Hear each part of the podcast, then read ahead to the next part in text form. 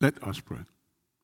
Our precious Father, we want to thank you again for the privilege we have to be gathered to listen to your word, trusting you that by your Spirit, who you sent to teach us, to guide us into all truth, that you will teach us and cause your word to have entrance into every hearer so that it will bear fruit.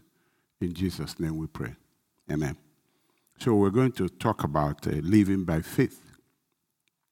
The reason we were doing this is in pursuit of our study, I mean, our theme of our 2022, the study of our theme for 2022, which is salvation. See it, live it, and tell it. So we naturally started with see it, which means we started to teach on what salvation really is, what it means, so we can see it. We taught along the line as Paul did. Galatians 3, verse 1. O foolish Galatians, who has cast an evil spell on you? For the meaning of Jesus Christ's death was made as clear to you as if you had seen a picture of his death on the cross. So, by the grace of God, we, we, we, we told the same line, trying to bring out the meaning of the death of Jesus Christ on the cross his death, his burial, his resurrection, and his ascension. We tried to define salvation, went to, into details of all the privileges and blessings that God provided for us in Christ for life and godliness. And these are the things that God gave us for life and godliness, if a Christian doesn't care to know them, he has nothing else for this purpose. The new life we received, for instance, so we can live the life that God planned for us to live. If you don't have that new life, how do you live it? The life of God, the life of Christ. And then we talked about our being made righteous in Christ, God made him who knew no sin to be sin for us, so that we, can, we shall be made the righteousness of God, the exchange. That's the first thing that the gospel reveals, according to uh, Paul in the book of Romans. That the first thing the Bible talks about is the righteousness of God, which is being revealed now, which the law and the prophets also spoke about. And then we talked about the fact that when you come to Christ, your sins are forgiven. Because he said, This is my blood, which is shed for the forgiveness of sin. So when that blood is shed, when he paid the price for our sins, we were set free and forgiven. Acts 13 38. Be it known unto you, therefore, men and brethren, that through this man is preached unto you the forgiveness of sins. I keep saying this you will not hear churches preach forgiveness of sins. No. Reason? Because we don't understand salvation. We don't. And we say, oh, he died for our sins. Then after telling people he died for our sins, we turn around and tell them your sins are still there. It's called misnomer. It's written to you the forgiveness of sins. And by him now, all who believe are justified not condemned. Once you believe in Christ, you are justified. You are not condemned from things from which we could not be justified by the law of Moses. Listening to present day preachings and things like that, you would think that this scripture is fallacy. But the Holy Spirit put it down. Put it down because it's true. Acts 26, verse 18. To open their eyes and to turn them from darkness to light and from power of Satan unto God, that they may receive forgiveness of sin. Say, that's what God sent me to preach. That's what we say we are preaching it. That when you come to Christ, you come from darkness to light, from power of Satan to power of God, and receive forgiveness of sins and inheritance among them which are sanctified by faith that is in me. Now, we come to the second point of this theme for the year salvation, live it. We talked about see it, so by now you should know what salvation is. If you don't, you go back and listen to all the things we've been teaching from January till now. And you owe it to yourself really to understand it. Because many people don't. Unfortunately, many don't. Now, we come to the second point of what, of that theme salvation, leave it. God's release in the middle of the year. So we'll come to that point. Salvation, leave it. Hebrews 10 38. Now the just shall live by faith. You remember, I said, when you come to Christ, you are justified. So now those who have come to Christ justified, they live by faith. We live by faith. If any man draw back, my soul shall have no pleasure in him. If you draw back from this truth, said, you won't please God if you draw back. The just shall live by faith. When you come to Christ, you are justified, not condemned. You are justified. So if you are justified in Christ, the next thing the Bible says, you live your life daily by faith in the, in the Son of God. So the life of our salvation is lived entirely by faith. There is no other means recommended through which a believer in Christ lives his life. There is no other means. I said it on Sunday. I'm repeating it here again. You do not need rituals. All you need is faith. That's what Jesus said. Only believe. Only believe, and you see the glory of God. You don't need rituals. You don't need shout this one, this one five times, wake up to it. You don't need all of that junk. Only believe, and you shall see the glory of God. That's what our Lord Jesus told you and me. And we live this life only by faith. There is no other thing recommended anywhere by which we live. And here are some of the things that faith does in the life of a believer. We are saved by we are, we are saved by, our, by faith. Our faith, the faith we have in the Lord Jesus Christ, personal faith. I can't be saved by somebody else's faith. So we are saved by faith, personal faith. We live this new life by our own personal faith, like we just saw now. We call Christianity a life of faith. We are saved by grace through faith, like we said. We receive everything through faith, or we do not receive at all, according to the book of James. If you pray and there's nothing faith, you will receive nothing. We stand only by faith. Faith is our victory, not going to give us victory. Faith is our victory. We defend with the shield of faith. Without faith, it's impossible to please God. So you can see the centrality of faith in our Christian life. So the only way we can live it is by faith, so that all these things will be manifesting in our life. Now, like I said, it's personal faith. Personal faith. So I can't receive something through your faith. I have to receive it through my faith. And as we study what faith is, you see why. So it is faith, personal faith, not generic faith. People are comfortable with generic faith. God, God can heal, yeah. God heals, yeah. But how about, has He healed me? That's the problem. When it comes to personal, that's where the trouble really matters. Generic is easy. Everybody's business is nobody's business. Generic is crazy cheap. But when it comes to branding it with your name, that's where you find that people falter. They falter. So, our life really is a reflection of what we believe is our reality. Because the Bible says, it shall be to you according to your faith. Now, let's see that faith is actually personal. Actually personal branded with your name on it. Mark 5 34. And he said unto her, Daughter, thy faith hath made thee whole. Your faith made you whole. Not Jesus' faith, not the disciples' faith, not the father's faith, not grandfather's faith. Your own faith, personal, branded, makes you whole. Go in peace and be whole of thy plague. In Luke chapter 7, verse 49, and they, they that sat, sat at meat with him began to say, within themselves, Who is this that forgiveth sins also? And he said to the woman, Thy faith hath saved thee, go in peace. Again, he says to this woman, It's your faith that saved you. Go in peace. Faith is personal, not generic. Personal.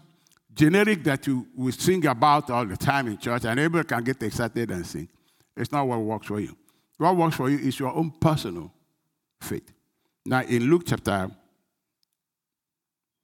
17, verse 17, Jesus answering said, Where there, were there not ten cleansed? But where, where are the nine? 18. There are not found that return to give glory to God, save this stranger. 19. And he said unto him, Arise, go thy way, thy faith had made thee whole. Most of the miracles that Jesus did is people's faith. People's faith that went and took the thing. Luke 18 41. Saying, What wilt thou that I shall do unto thee? And he said, Lord, that I may receive my sight. And Jesus said unto him, Receive thy sight. Thy faith hath saved thee. He didn't say, My anointing. He didn't say, My anointing. He didn't say, My power. He didn't say, He said, Your faith is what saved you. It's your faith that healed you. Now, some people say healing is not for us today. Well, if faith healed them then, and we still live by faith today, shouldn't we also enjoy healing also today? By the same faith that they also exercised. If you say healing is not for us today, you are saying that faith is no more relevant. If their faith healed them then, my faith can heal me today. That's the point I'm making.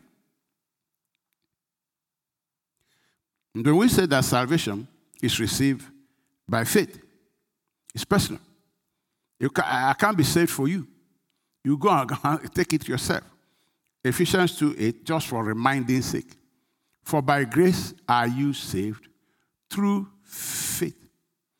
And that not yourselves, it is the gift of God. There's nothing you do to be saved except believe in the Lord Jesus Christ. It's a gift. Case closed. For by grace are you saved. It's a work of grace, gift, or merited through faith. And that not of yourselves, which means you didn't, it's not you that caused it or did anything. It is the gift of God.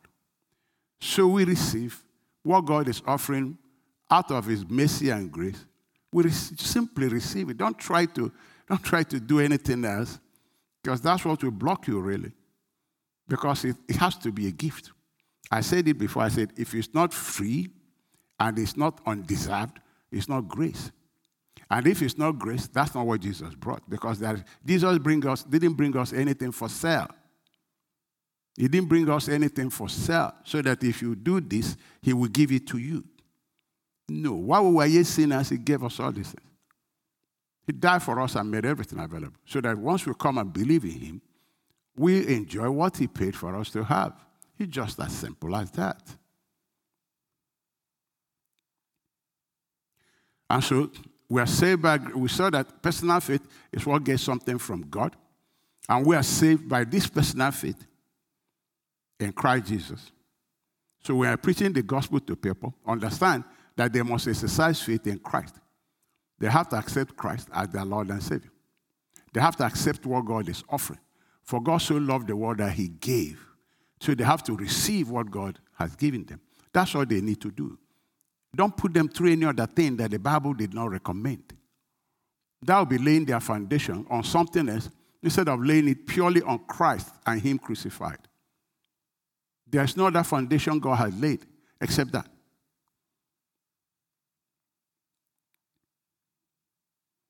And so we, we come to the second part and say, we also continuously live by faith. The gospel is not just for people to be saved, the gospel is the truth you live by every day. All those things God offered you, you have to continue to believe they are yours every day for them to be manifested. You have to. So we live continuously by faith in the truth of our salvation as revealed by the gospel. The gospel is not just for to be saved, but it's everyday reality. If by his stripes I'm healed, it's everyday reality for me. If he made me righteous, it's everyday reality for me. If He delivered me from the kingdom of darkness into His kingdom, it's everyday reality for me. If I don't believe it, the devil will deceive me and make me reject what Christ offered me uh, by His death. So we need to really, really understand that, that the gospel is what we live by every day, continuously. Look at Colossians 1, verse 21. This includes you who were once far away from God. We were once far away from God. You were his enemies, separated from him by your evil thoughts and actions. 22. Yet now he has reconciled you to himself through the death of Christ in his physical body. Now we are reconciled to God. Peace has come. Forgiveness has come. As a result, he has brought you into his own presence. And you are holy and blameless as you stand before him without a single fault. You say, why? The blood washed you clean. Totally.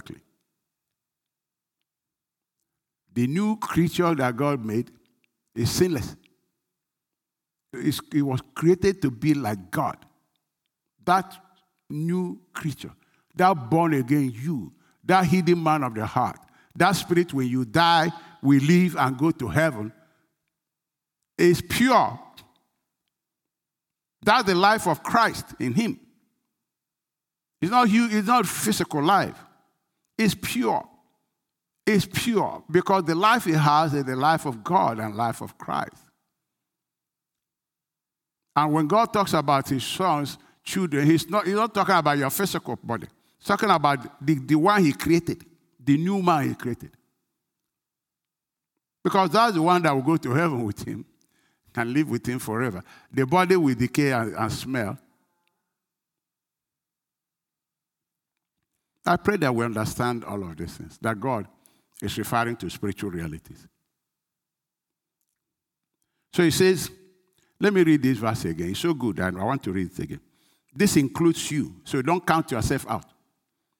Who were once far away from God, you were his enemies, separated from him by your evil thoughts and actions. 22. Yet now, oh, awesome. Yet now he has reconciled you to himself through the death of Christ in his physical body. As a result of the reconciliation, because of the death of Christ, he has brought you into his own presence. And you are holy and blameless as you stand before him without a single fault. Verse 23 now teaches us that we must continue to believe the revelations of the gospel. So 23 says, But you must continue to believe this truth. The just must live by this by faith in the gospel every day. Believe this truth and stand firmly in it. Don't drift away from the assurance you received when you heard the good news. The good news has been preached all over the world and I, Paul, have been appointed as God's servant to proclaim it. Paul said, This is what I'm preaching all over the world. That when you come to Christ, this is your new reality. Continue to believe everything that Christ died for you to have. Continue to believe that you're a new creature, you're born again. Continue to believe you have his life. Your spirit is, is pure. Continue to believe that the life in you is the life of God is the life that Jesus has now. That life is pure. The life Jesus gave you is pure. It's pure. Don't say the life of, of God is sin. No, it's pure. So we must continue to believe this truth that Christ died for our sins. Take care of that and make us pure, make us clean. Paul said in 1 Corinthians 15, verse 1. Now, the point we're making is that you receive the benefits of the, of, of, of the gospel when you come to Christ and you continue to believe it till you pass away. So 1 Corinthians 15 1, let me now remind you, dear brothers and sisters, of the good news I preached to you before. you welcomed it then. So keep, keep welcoming it. You welcomed it then, and you will stand firm on it. Verse 2 It is this good news that saves you if you continue to believe the message I told you. If you continue and don't let anybody take you away from the gospel that the, the, the, the Lord Jesus Christ gave us, written in the scriptures. Continue to believe this message I told you, unless, of course, you believe something that was never true in the first place. I passed on to you what was most important and what had also been passed on to me. Christ died for our sins. Church, this is the blood that shed for the remission of your sins. And when sins are remitted, you have peace with God. You are reconciled to God. You can come in His presence. The problem with between man and God is sin.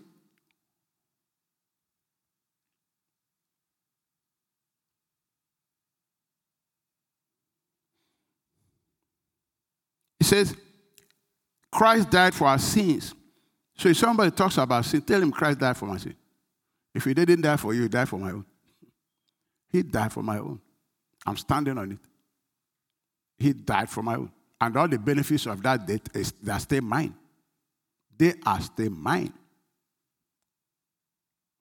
Just as the scripture said, he was buried and he was raised from the dead on the third day, just as the scripture said.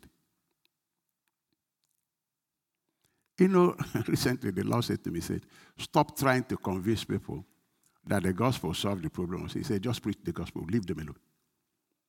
You see, you, every time you want to convince them, you know, oh, this, this solves your problem. He said, just preach the gospel I gave you for.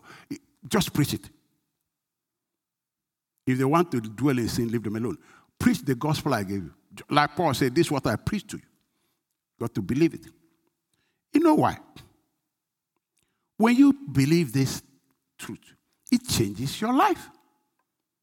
Because all these things that Christ brought you, they are for your life, for life and godliness. They are the things that really transform you. Real change took place when you came to Christ. Real genuine change that God did took place when you came to Christ. Change is not really, doesn't start from outside, it starts from inside. So when you come to Christ and receive a new life, receive His Spirit that gives you revelation, your understanding changes, your likes and dislikes changes. Some friends will leave you alone because you're no more, you're no, you're more talking like them. Your interests will change.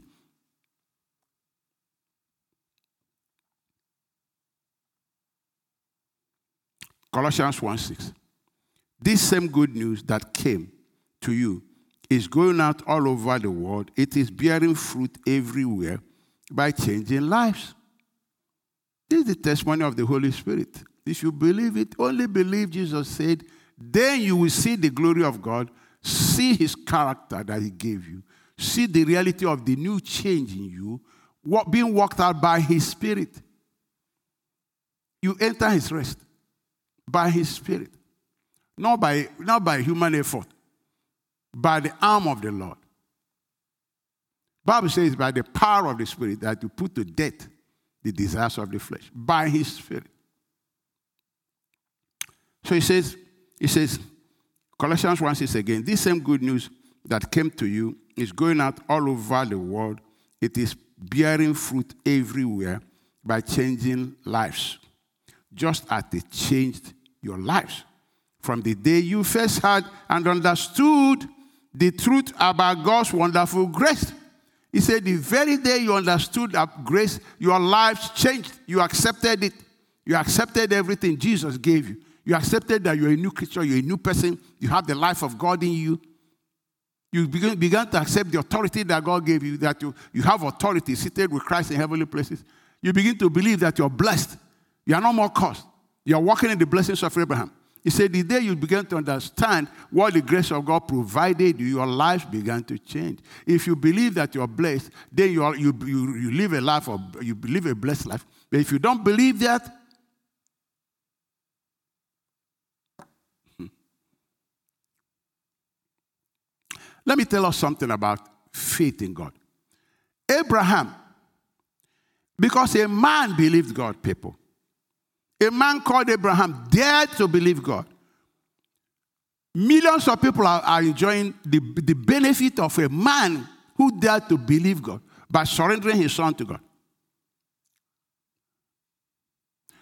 Up to today, the generations that came out of that man are millionaires all over the world. Because one man, one man dared to say God is God. If he says it, that's what it is.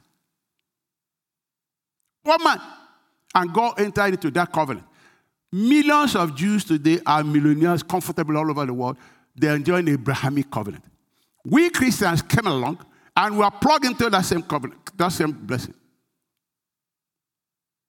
That's what faith, faith releases the impossible. Jesus said, all, things are possible to them that believe. One man believed God, people. One man. You believe God, believe the gospel, the blessing that comes to you can bless your family. Send, look, bless people you, that you, God gives influence over. The blessings that come to you can bring the gospel to others, get them saved.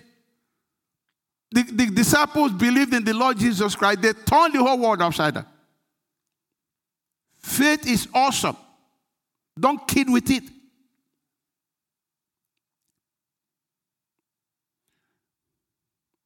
It's what makes the power of God manifest. Jesus said, You want to see the glory of God? Just believe. Leave rituals alone. What ritual did Abraham them do? Let me tell us something again. Peter and John were so illiterate. I mean, when you talk of illiterate, there's a level of illiteracy. They said not only were they illiterate, they didn't have skill. they were the bottom of bottom of illiteracy. But guess what? They believed in the Lord Jesus Christ. And they became people of tremendous influence. That the authorities took notice. Faith reveals the glory of God in your life. All this struggle about things is because we don't want to understand that the gospel is a serious, important truth that you must believe to see the glory of God. Look at Acts 4:30. Now, when they saw the boldness of Peter and John and perceived that they were unlearned, unlearned and ignorant men, yeah, but God taught them. God taught them the gospel. that information was more powerful than any people, anything you can learn in the university. They were unlearned, unskilled. Yeah, sure they were. But God revealed Jesus to them. Show them that the gospel will transform your life more than your education. The gospel will bring you into glory more than your education. Well, I'm not saying education is important, very, very important. We should go to school. But what I'm trying to say that these people who, who had disadvantage, they couldn't go to school, nobody could teach them anything. They knew only one thing the gospel. That's all they knew. And the glory of God was being manifested in their life. So, as for three, you know, when they saw the boldness of Peter and John and perceived that they were unlearned and ignorant men, they marveled. I mean, that's what I'm talking about. People should marvel at us. Marveled. Wow, we've not seen anything like this, man. They marveled. And they took knowledge of them that they have been with Jesus. That's all.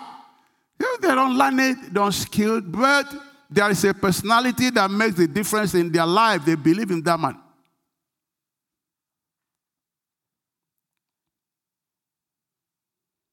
And beholding the man which was here standing with them, they could say nothing against it. Amazing. Online, eh, yeah. Uneducated, eh, yeah. I don't have anybody. I don't know anybody. I mean, this.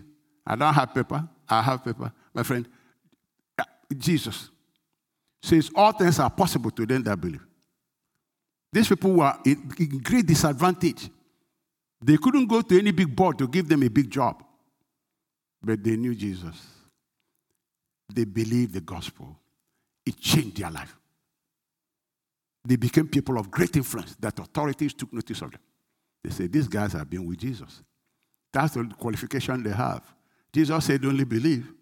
You will see the glory of God. And where the glory of God manifests, people are baffled. They marvel. That's God, it's not a man.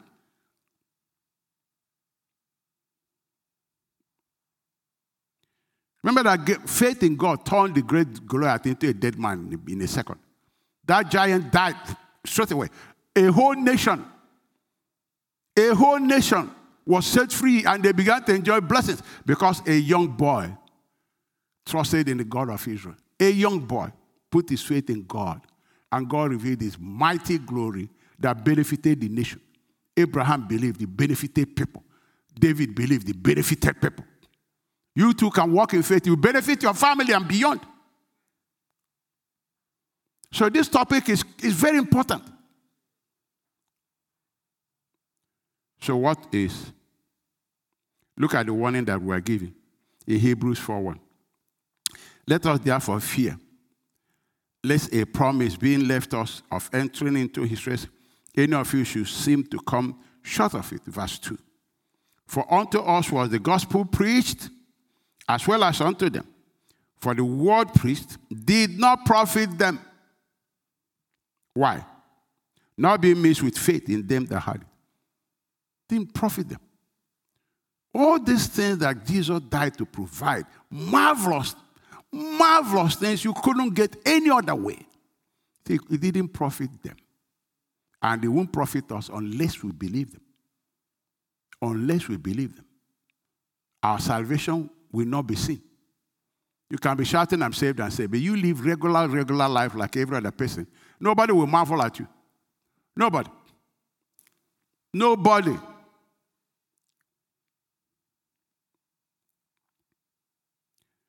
So we want to study what is faith then. Since we live by faith, we need to be sure that we know from Scripture what faith is. So that we make sure we are really, really living by faith, not by presumption. Not by presumption. Because many people live by presumption and it's not working and they're confused. So we have a study plan to be able to understand faith. So our study plan goes something like this. What faith is not. So our stu- as we study what faith is not, we contrast it with faith. So we can side by side have a better understanding of what faith should be. Number two is we now go to look at what faith is according to Bible, according to scriptures. Number three is how do we get faith? Number four is how do we exercise our faith? This, this is the plan to really understand what faith is. And then other things we are going to teach as the days come by. So we start with what faith is not. And one of the things we want to start with is hope. Faith is not hope.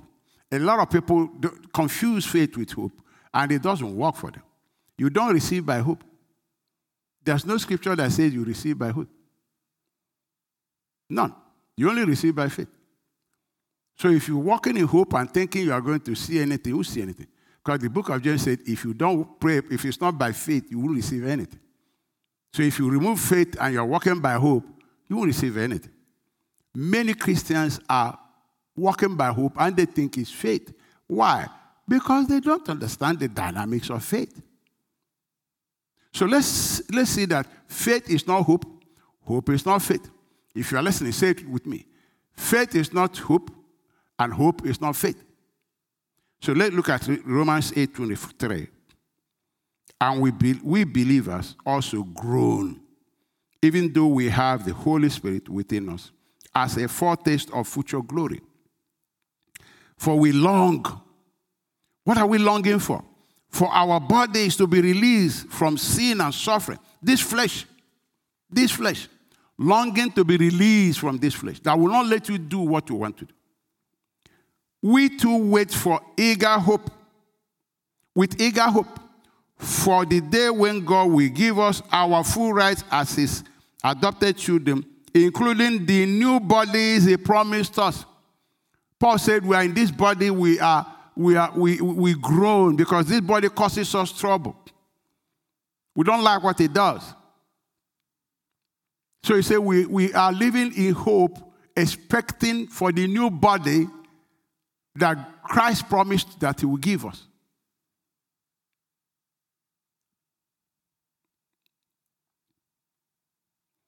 Verse 24. We were given this hope when we were saved. So when you got saved, Jesus promised you that He will give you a new body. You have new one that's created right now, but He said, I'm going to give you a new body. I'm going, I gave you my life, gave you, created you a new spirit, then I'm going to give you a new body. Not this flesh. I'm going to replace this flesh with another, another, another body.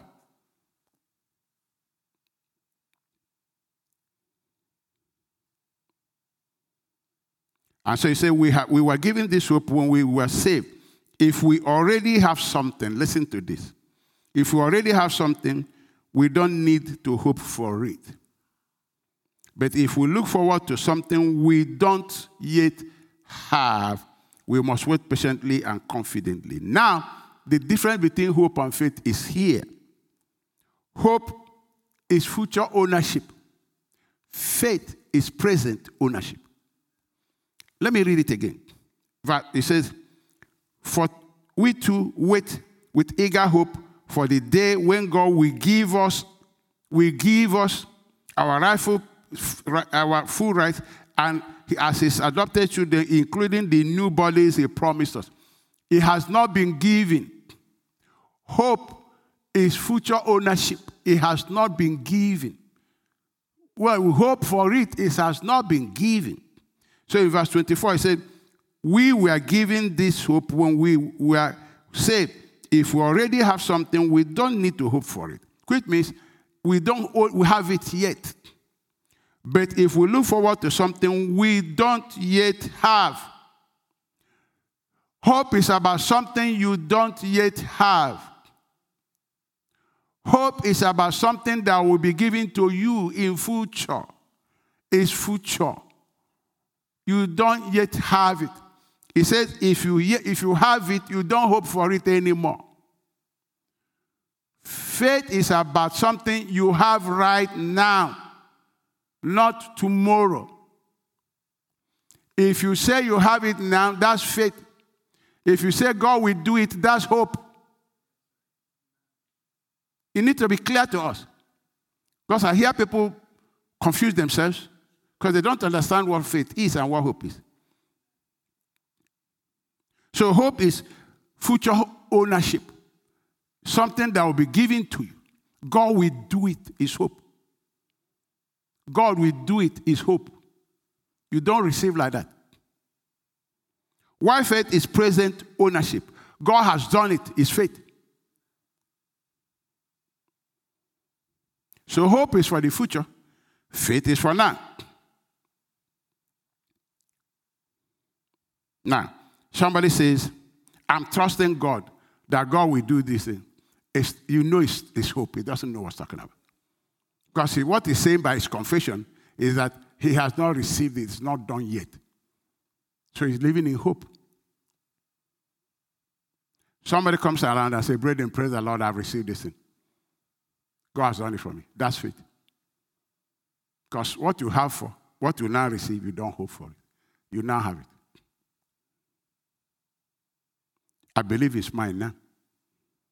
It is faith because it is present ownership, not future ownership. You know, you can't receive anything by hope because by your own confession, you are saying God has not done it. And it shall be to you according to your faith. I, I mean, what you believe. If you believe that God has not done it, that's what will be. Today, God has not done it. Tomorrow, God has not done it. Next tomorrow, God.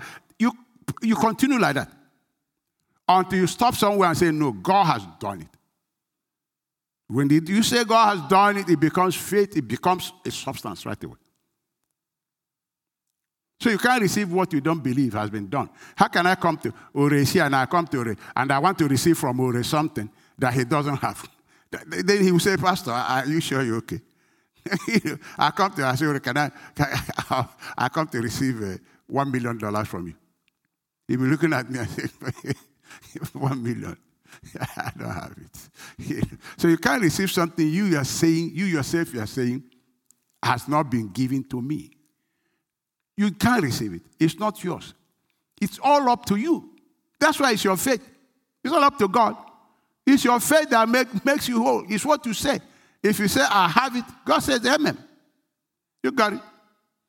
If you say, I don't have it, God says, Amen also. You don't, it's your faith. It is your faith.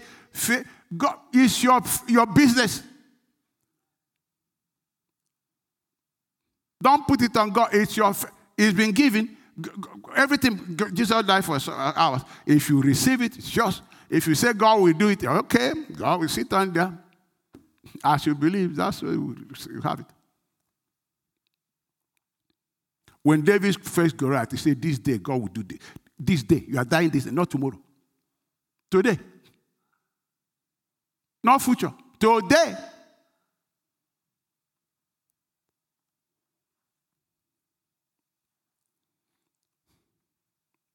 And faith is not an abstract. What is an abstract? An abstract is something existing in thought or as an idea, but not having a physical or concrete existence. Faith has a physical and concrete existence in the spirit realm. It's there. You received it. It's there. It's real. It's a reality that you don't see, but it's real. Now, I want to I want us to look at two things where people really get confused. Is people operating in natural faith and spirit faith. There is natural faith. We live by natural faith every day, whether you're a Christian or not. If you want to sit on a chair, you sit on a chair because you see it's there. The thing that gives you the faith to sit on it is because you see the chair is there. But if you come and see that it doesn't have two legs, you won't sit. That's natural faith. That's not, we live by natural faith in the natural realm for natural things. So now some people think that that is also how to, how to exercise spiritual faith. And when they're exercising natural faith, they say, Pastor, I have faith. But when they talk, you know that the, the faith they're exercising is the faith they are used to living the way they used to live naturally. They don't find any difference between that and the faith that receives in the spirit realm. So we're going to look at it, differentiate it, so that you know exactly what you are exercising. Whether you are talking about natural faith and you think that that's what will give you spiritual things, because it won't give you. Now, look at this one. Let's read the scripture here. John 20, verse 24. But Thomas, one of the twelve, called Didymus, was not with them when Jesus came. The other disciples there said unto him, We have seen the Lord. But he said unto them, Except I shall see in his hand the print on the nails, and put my finger into the print of the nails, and thrust my hand into his side, I will not believe. Why? Because natural faith works by what he sees, what he feels. If I see it, that's how we live 24 7 every day. Natural. Natural. You go to your car because you see it's there. That's how we live. So, because we are accustomed to that, sometimes we take it into the spiritual things and we fail.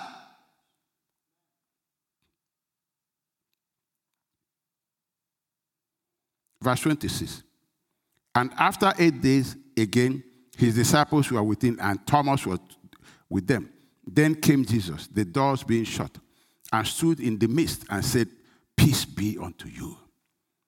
Then said he to Thomas, Reach hither thy finger, and behold my hands. Reach hither thy hand, thrust it into my side, and be not faithless.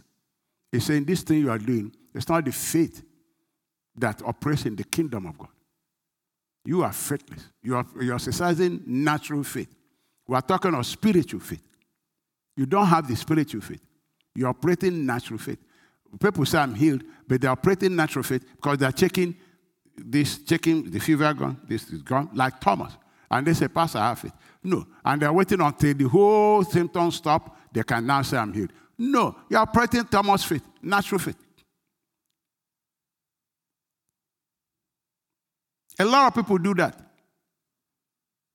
A lot of people.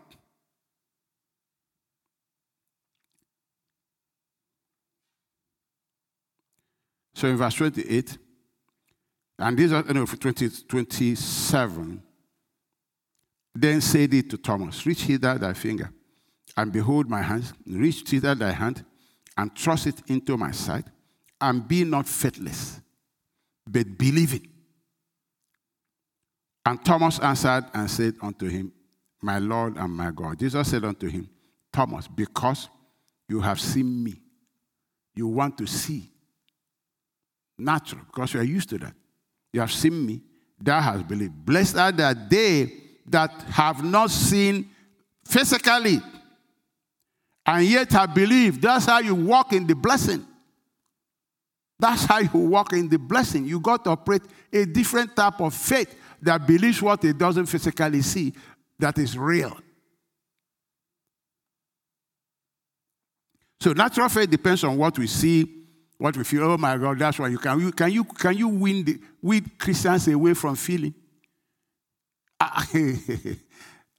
Somebody said in heaven, Pentecostals will be doing programs. They love program a lot. Pro- a lot. Program. A lot.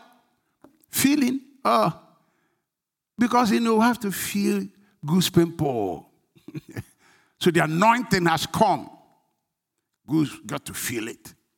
You got to, every chair must shake and for everybody fall, bang, bang, bang, bam. If it doesn't happen like that, ah, the anointing hasn't come. the day you were saved, God made you a new creature. You didn't feel anything. You didn't feel anything. Every day God is working in your life, you don't even feel anything. But God is, and you say, hey, praise the Lord, oh, God did this for me. You didn't feel anything. You did not feel anything. God has delivered us from this. You didn't feel anything.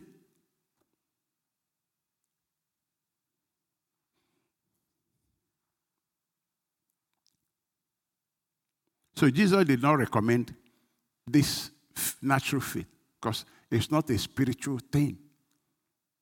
Said, if you want to be blessed, you got to believe before you see. Don't use these things. Don't, don't, don't, don't, don't try to, don't try to locate God by feeling. You're wasting your time. Don't. Don't try to locate God by physical things. God is a spirit. You can only locate God by the word of God and by your spirit. That's all. Things can be as cold as it can be, and God is doing great work there. Great work there. I, I, I don't have time. I can give you examples upon examples upon dead services. People thought nothing happened. Years after, result was incredible. God does things because so we can't take the glory. So the glory will be His alone. Otherwise, we think, ah, yeah, it's because of me.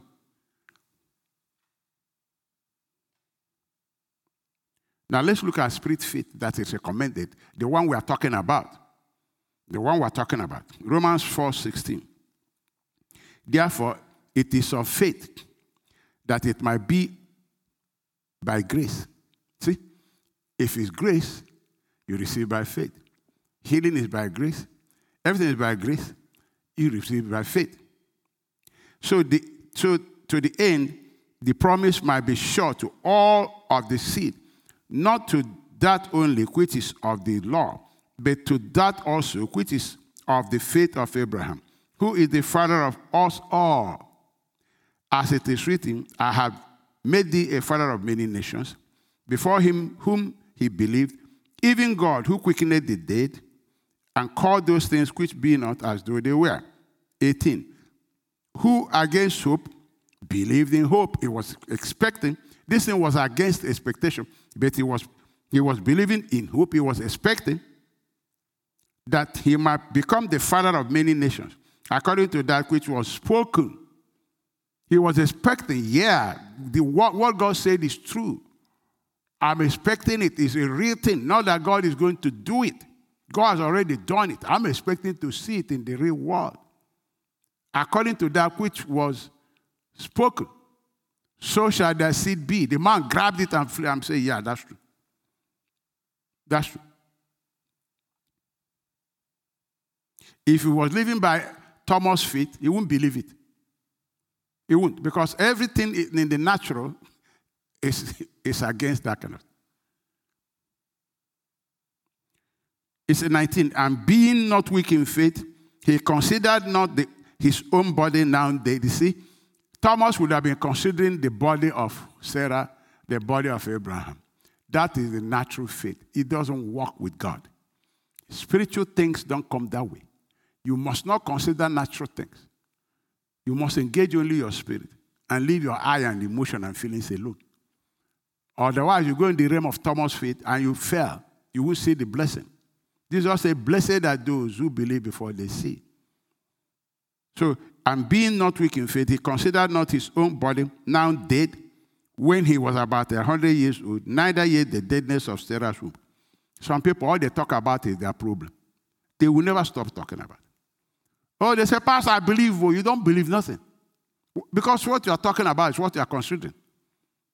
Out of the abundance of your heart, you're talking. You're just talking. If, if, if Sarah was like some of them, every day Sarah will be talking about, ah, if you see what, eh, this is my body. Ah, but I trust God, though. I really trust God, though. But you know, this body, every day I wake up, it's still paying me here. That's, Sarah didn't say anything like that.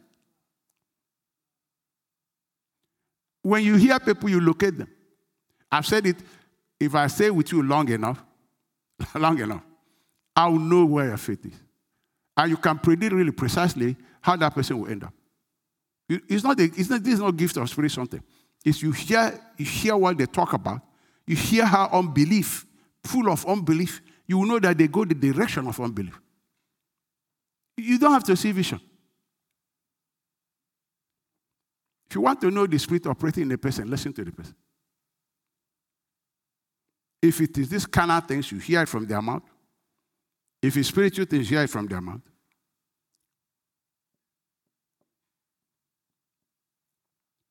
You hang out with somebody. I'm not kidding. You'll be able to you see the trajectory of his life. And some of them you can't even bring them back because you've been preaching, preaching, they won't hear.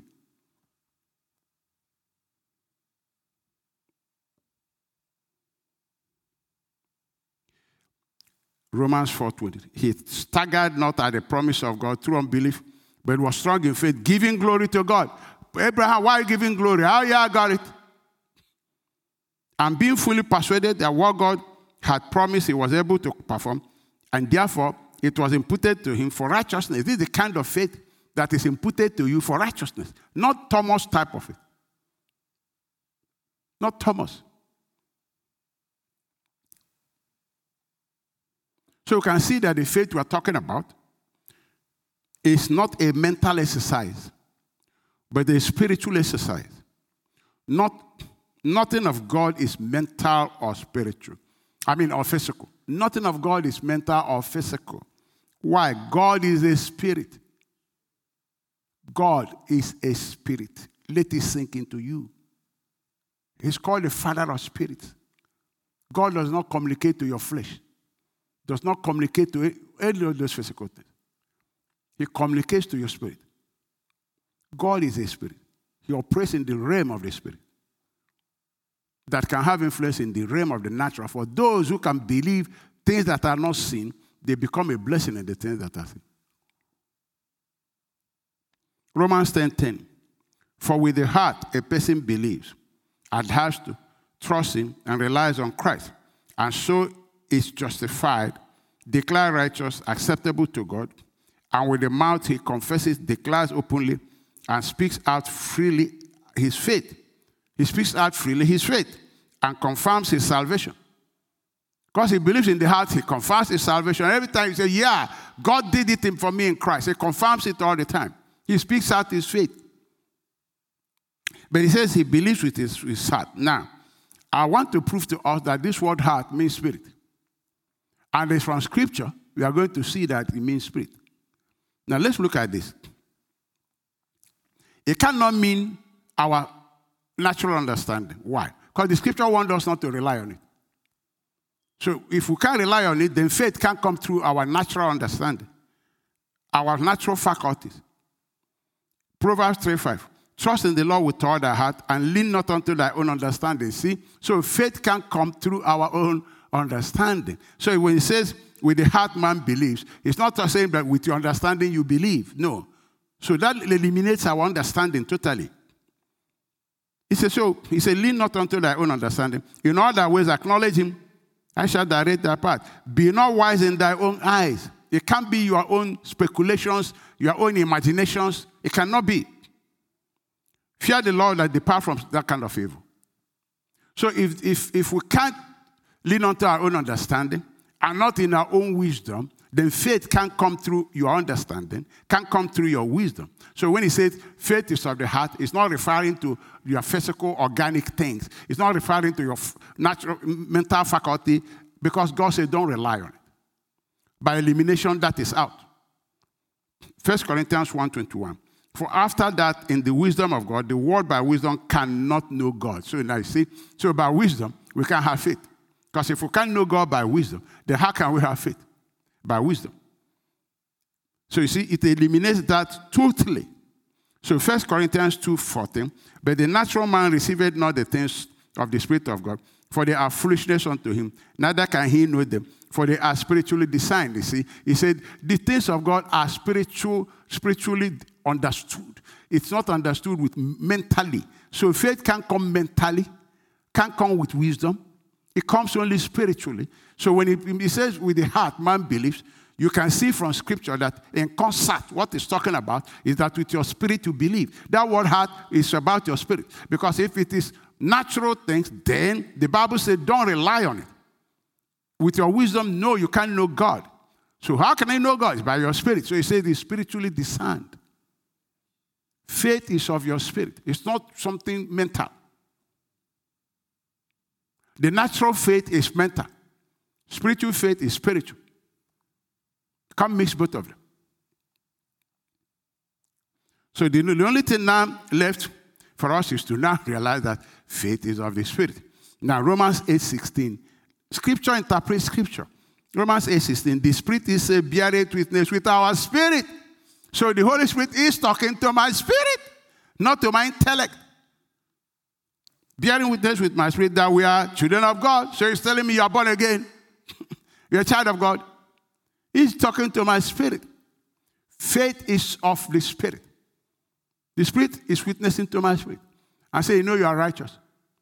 You've been healed. And then the, my, the people who operate natural things, righteous, how can you be saying that? Until I see, until I see that I am sinless, I'm not going to believe it. See, they are Thomas. If I don't see, I won't believe. God said, What I'm talking to you about is spiritual realm, it's reality. The blood washed you clean. If the blood washed you clean, did you, did you go to the bathroom and the blood starts scrubbing you?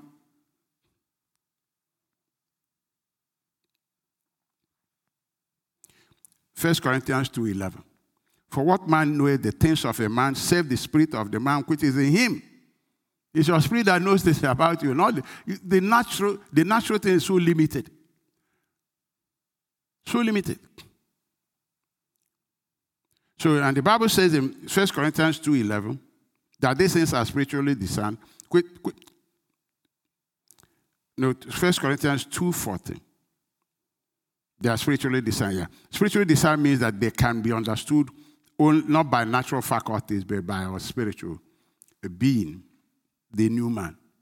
Okay? So faith is of the spirit. That's what I'm trying to say. So, what is Bible definition of faith? Now we know faith is of the spirit. We realize that the natural faith is not of the spirit. The natural faith is of the flesh, of human understanding. We watch by what you see and what you feel. But the spiritual faith comes by what your spirit perceives. As the Holy Spirit ministers to it, witnesses to it. That's what is called revelation. Revelation is to your spirit. So now, what is Bible definition of faith? Hebrew 11 1. Now, faith is the substance of things hoped for, the evidence of things not seen. Now, let's take it point by point so we can understand that. The first one is the substance of things hoped for. So, the first thing is that there must be expectation. You are expecting it to manifest not to be done, not that God will do it. God has done it. Blessed is the man who believes before he sees. You don't see. That's why his faith is for, is for things in the realm not seen. You don't see it, but you believe it's there. So you have to expect it. If you have no expectation, you get nothing. David went to Goliath expecting that the man would die. That, that, that's the end of the man. The woman with the issue of blood expected that if I touch the hem of his garment, that's the end of this thing. There has to be an expectation. You, you, can't, you can't be going out without any, and your expectation needs to be rooted, grounded, because the devil will try to toss it around. By, by doing things around you, worsening things. But you stand strong. You stand strong in your expectation. Why? Because I persuaded the world is here and amen. This word is true. The testimony of the Holy Spirit cannot be a lie. The gospel is absolute truth. Jesus is truth. So you have to have expectation. It's called hope or faith. Hope or faith is expectation as a result of what you have. Remember, faith is not future ownership, faith is present ownership. Isaac has been given. The, oh, the day God says, I'm giving you this, He's giving it to you. You don't have to see anything. If God says, I've healed you, He's healed you. You can't tell a lie. You can't tell a lie.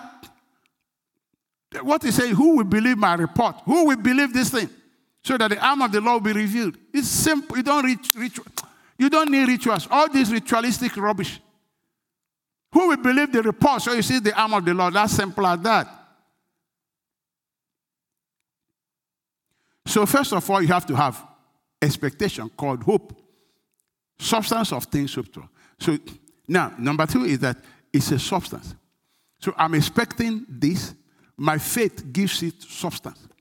My faith calls that thing I'm expecting by name. I say, You are a substance. Isaac, I'm expecting you. Your faith calls the things that are not as if they were, because they exist. You give it, your faith is the substance of things so forth. Your faith creates the reality of it and said, This thing is. Hey, I've been healed. He calls that thing by name. Your faith gives it substance and calls it by name and makes it a reality and makes it a substance, not an abstract, not something in the heart, thought, or something. No, no, a reality that exists. Present ownership. That's what faith is.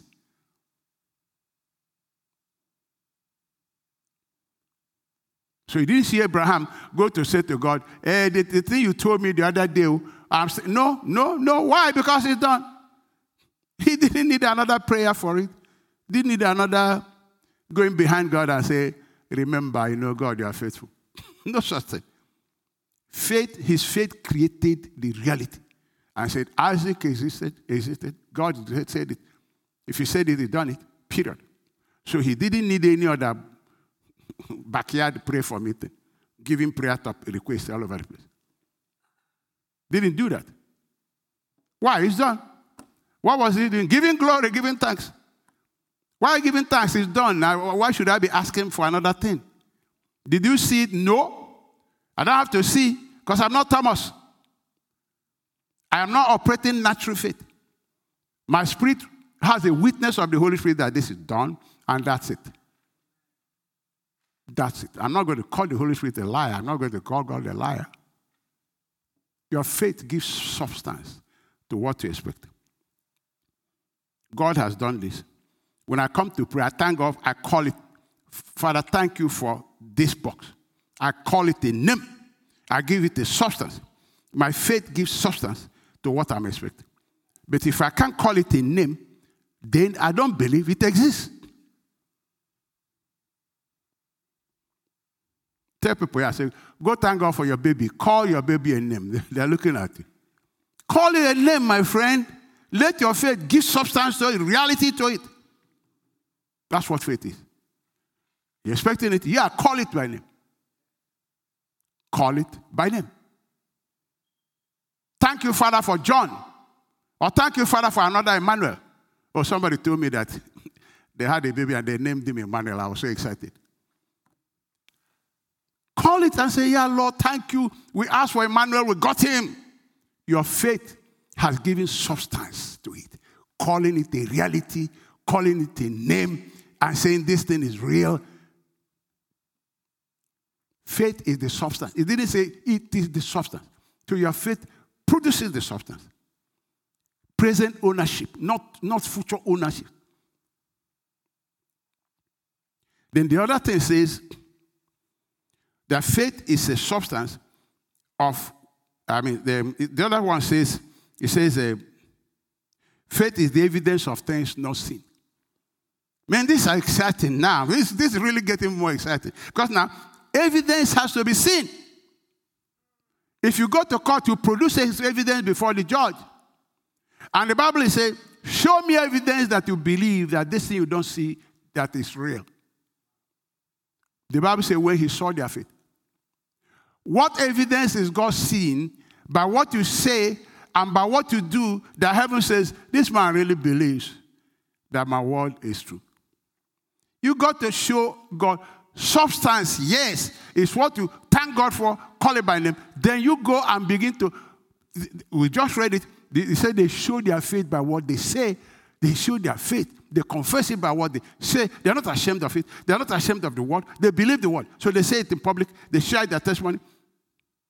And they act like it's true. Evidence. What is God seeing that shows God that you really believe that what He gave you is real, even though you have not seen it? Evidence of things not seen. It's not seen. The Lord told me one time, He said, Watch your actions if you are believing me. I'm not kidding. He said, The problem usually is not in what you say, because you're saying the right things, but watch what you're acting on. Does it show me that you believe what you say? If you say I'm healed, and watch your action. Is that action, somebody looking at it, will he say, Oh, this guy is healed? If he's not saying that, then you're not in faith. You're not in faith.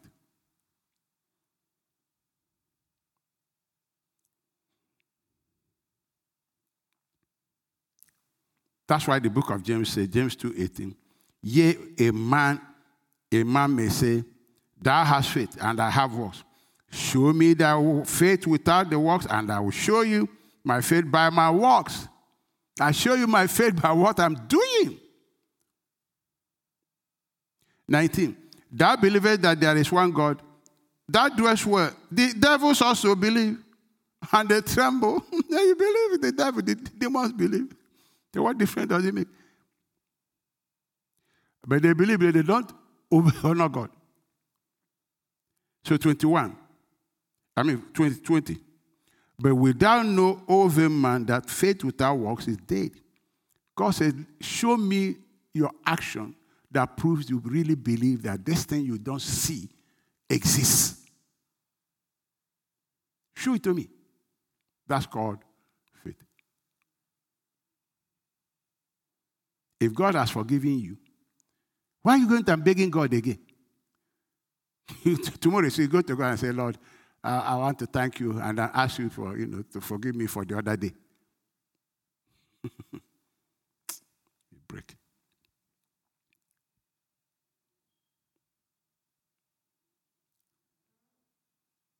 Praise the Lord. I want to read one example.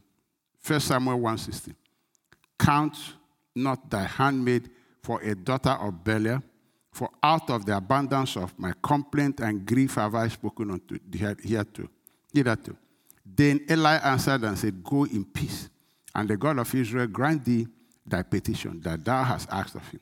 And she said, Let thy handmaid find grace in thy sight. So the woman, look at the evidence. Look at the evidence of it. So the woman went her way and did it, and her countenance was no more sad. So God will look at her and say, She really, she really believes. She's not, she, physically, no pregnancy yet. Too. Her countenance was no more sad. And they rose up in the morning, uh, at, in morning early and worshipped. He went to worship God before the Lord and returned and came to their house to Ramah. He got up and went to give thanks. He worshiped. He said, Lord, thank you. Got it. Her countenance was a proof. evidence that she believes in things not seen. She didn't go back and start talking about it again. No.